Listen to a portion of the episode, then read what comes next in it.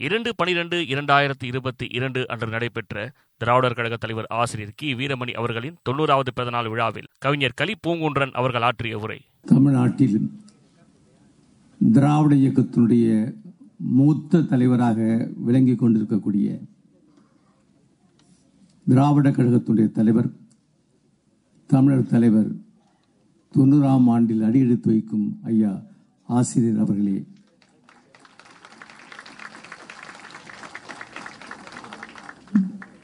ஆசிரியர் அவர்கள் வாழ்வியல் சிந்தனை என்று எழுதி வருகிறார்கள். அதை படிப்பதற்கென்றே ஏராளமான வாசகர்கள் பெருகி வருகிறார்கள். அதில் ஒன்றை குறிப்பிடுகிறார்.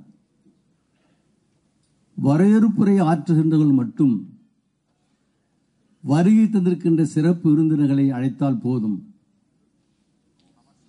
ஒவ்வொருவரும் கலந்து கொண்டிருக்கின்ற அத்தனை பேருடைய பெயரையும் சொல்ல வேண்டாம் என்று சொல்லி சொல்லியிருக்கிறார். இது ஒரு புதுமையாக இருக்கலாம். நடைமுறையில் நிகழ்ச்சியை நடத்துகின்றவர்களுக்கு அந்த நேர கட்டுப்பாடின் அருமை என்ன என்று தெரியும். அந்த முறையிலே இந்த நிகழ்ச்சியிலே கலந்து கொண்டிருக்கின்ற பல்வேறு அரசியல் சமூக இயக்கத்துடைய தலைவர் பெருமக்களே பன்னாடுகளிலிருந்து வந்திருக்கின்ற பெருமக்களே ஆசிரியர்களே இந்த விழாவிலே பார்த்து மகிழ வேண்டும் என்பதற்காக தமிழ்நாடு தழுவிய அளவிலே வந்திருக்கக்கூடிய கழகத் தோழர்களே பல்வேறு துறைகளைச் சேர்ந்த அறிஞர் பெருமக்களே அனைவருக்கும் வணக்கம். இன்று நாம் அனைவரும் மகிழ்ச்சியினுடைய உச்சத்திலே இருக்கிறோம். காலை முதல் கன்னியாகுமரியிலிருந்து திருத்தினவரி உள்ள தோழர்கள் எல்லோரும் குடும்பம் குடும்பமாக நம்முடைய தலைவரை பார்த்து மகிழ வேண்டும் வாழ்த்துக்களை கூற வேண்டும் என்று வந்திருக்கிறார்கள். ஒரு மகிழ்ச்சியான திருநாளாக இதை நாம் கொண்டாடி கொண்டிருக்கிறோம். இங்கே நம்முடைய வரையறுப்புறையில் கழக பொருளாளர் குறிப்பிட்டார்கள். இவருக்குள்ள ஒரு தனித்தன்மை நான் அதிக நேரம் எடுத்துக்கொள்ளப் போவதில்லை அதற்கான நேரம் வரையறுக்கப்பட்டிருக்கிறது. தொண்ணூறு ஆண்டு அகவையிலே எண்பது ஆண்டு விகிதாச்சாரம் பொது வாழ்க்கையில் என்பது இவருக்கு மட்டும்தான் என்று ஆணைத்தரமாக சொல்ல முடியும். இந்த விகிதாச்சாரம் வேறு யாருக்கும் அமையவில்லை என்பதுதான் உண்மை.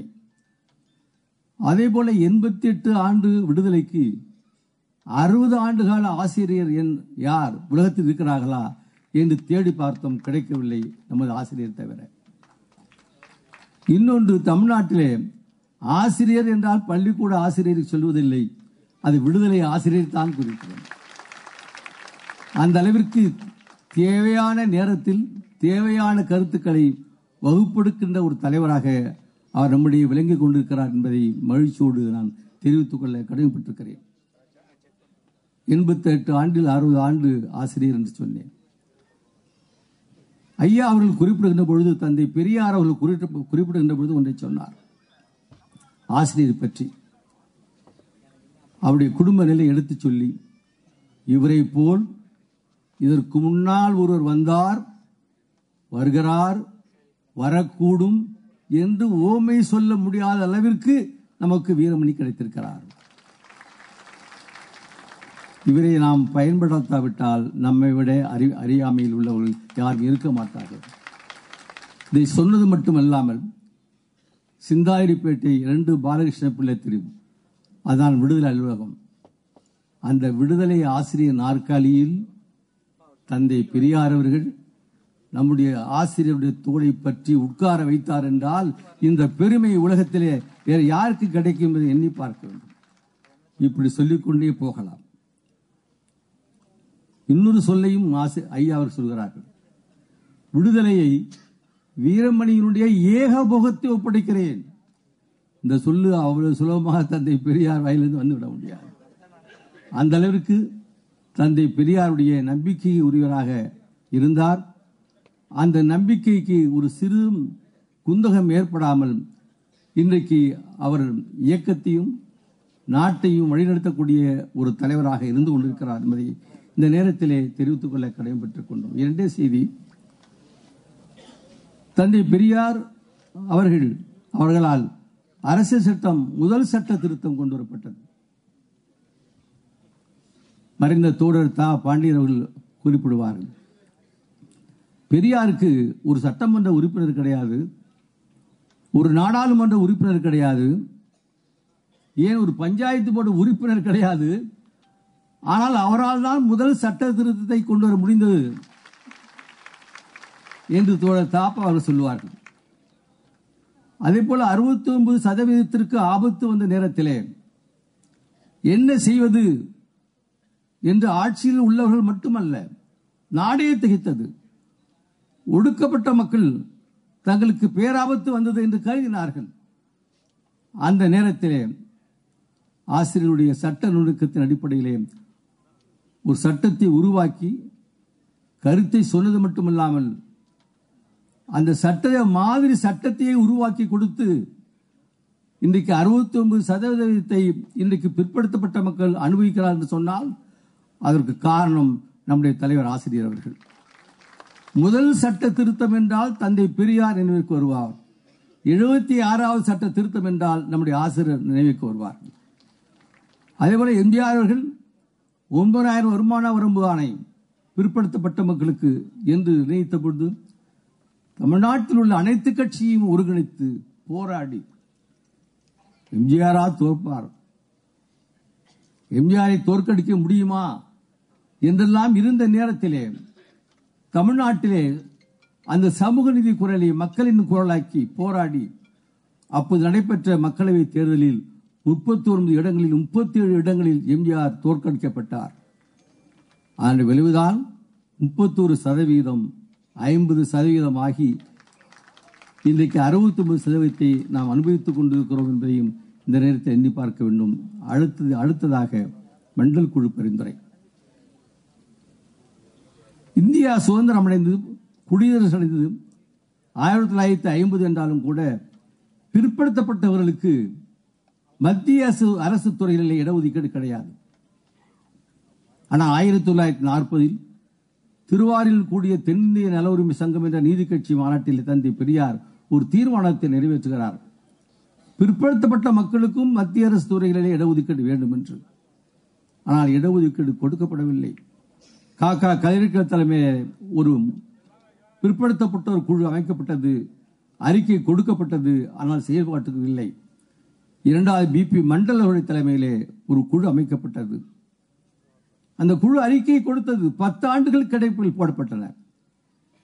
மண்டல் அவர்களை பெரியார் தொழிலுக்கு அழைத்து ஒரு சிறப்பான கூட்டத்தை நடத்தினோம்.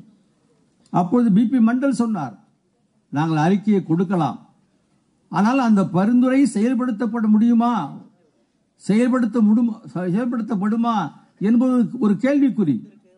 காக்கா கலைஞர்கள் குழு பரிந்துரைக்கு என்ன நிலை ஏற்பட்டதோ அந்த நிலை ஏற்படலாம் என்று சொல்லிவிட்டு மண்டல் சொன்னார். எனக்கு நம்பிக்கை இருக்கிறது.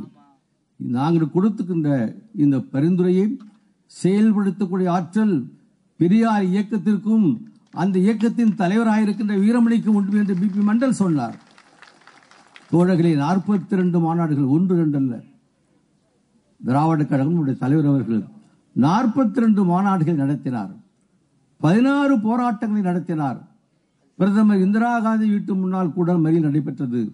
நாடாளுமன்றத்தின் முன்னாலே மறியல் நடைபெற்றது. அதனுடைய விளைவுதான் இன்றைக்கு பிற்படுத்தப்பட்ட மக்களுக்கு மத்திய அரசு துறையின் கல்வி நிலையங்களும் வேலைவாய்ப்பு இடங்களிலும் இருபத்தி ஏழு சதவீதம் இன்றைக்கு கிடைத்திருக்கிறது என்று சொன்னால் தந்தை பெரியார் நமது ஆசிரியர் மீது வைத்த அந்த நம்பிக்கை வீண் போகவில்லை.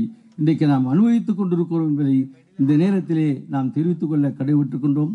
மிக மகிழ்ச்சியோடு இருக்கிறார் ஆசிரியர் அவர்கள். அது திராவிட மாடல் ஆட்சி அமைந்ததற்கு பின்னாலே அவர் மிகுந்த மகிழ்ச்சி அடைந்து கொண்டிருக்கிறார். நாளும் இளமை அடைந்து கொண்டிருக்கின்றார். தந்தை பெரியார் கடைசியாக அனைத்து சாயனருக்கும் அர்ச்சர் உரிமை என்ற போராட்ட களத்தில் நின்றார். கலைஞர் சட்டமேற்றினார். உச்சநீதிமன்றத்தில் சென்று அதுக்கு ஒரு தடையா தடை இல்லையா என்ற நிலை ஆபரேஷன் சக்சஸ் நோயை மறைந்தா என்ற நிலை ஏற்பட்டது.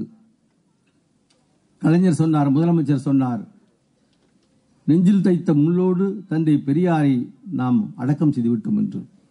இன்றைக்கு அவருடைய வழிவந்த சமூக நீதிக்கான சரித்திர நாயகர் முதலமைச்சர் மானமுகு மாண்புமிகு மு க ஸ்டாலின் அவர்கள் ஐம்பத்தி ஆறு இடங்களில் அனைத்து சாதியிலும் அச்சராகின்ற சட்டத்தை நிறைவேற்றி கொடுத்திருக்கிறார். தந்தை பெரியார் பிறந்த நாளை சமூக நீதி நாளாகவும் அண்ணல் அம்பேத்கருடைய பிறந்த நாளை சமத்துவ நாளாகவும் அறிவித்திருக்கிறார். இதை கண்டு நம்முடைய ஆசிரியருடைய உள்ள மகிழ்ச்சி அடைகிறது அவருடைய ஆயுளும் நீளும் அவருடைய ஆயுள் நீளும் மூலமாக தமிழர்களுடைய நலனும் நீளும் என்பதை இந்த நேரத்தில் எடுத்துச் சொல்லி அவரோடு ஒரு ஐம்பத்தி ஏழு ஆண்டு காலம் தொடர்ந்து பணியாற்றக்கூடிய தொண்டன் என்கின்ற முறையிலே இந்த நிகழ்ச்சியிலே நான் கலந்து கொள்வதிலே எனக்கு வாய்ப்பு அளித்தது நன்றி கூறி விடைபெறுகின்றேன். வணக்கம்.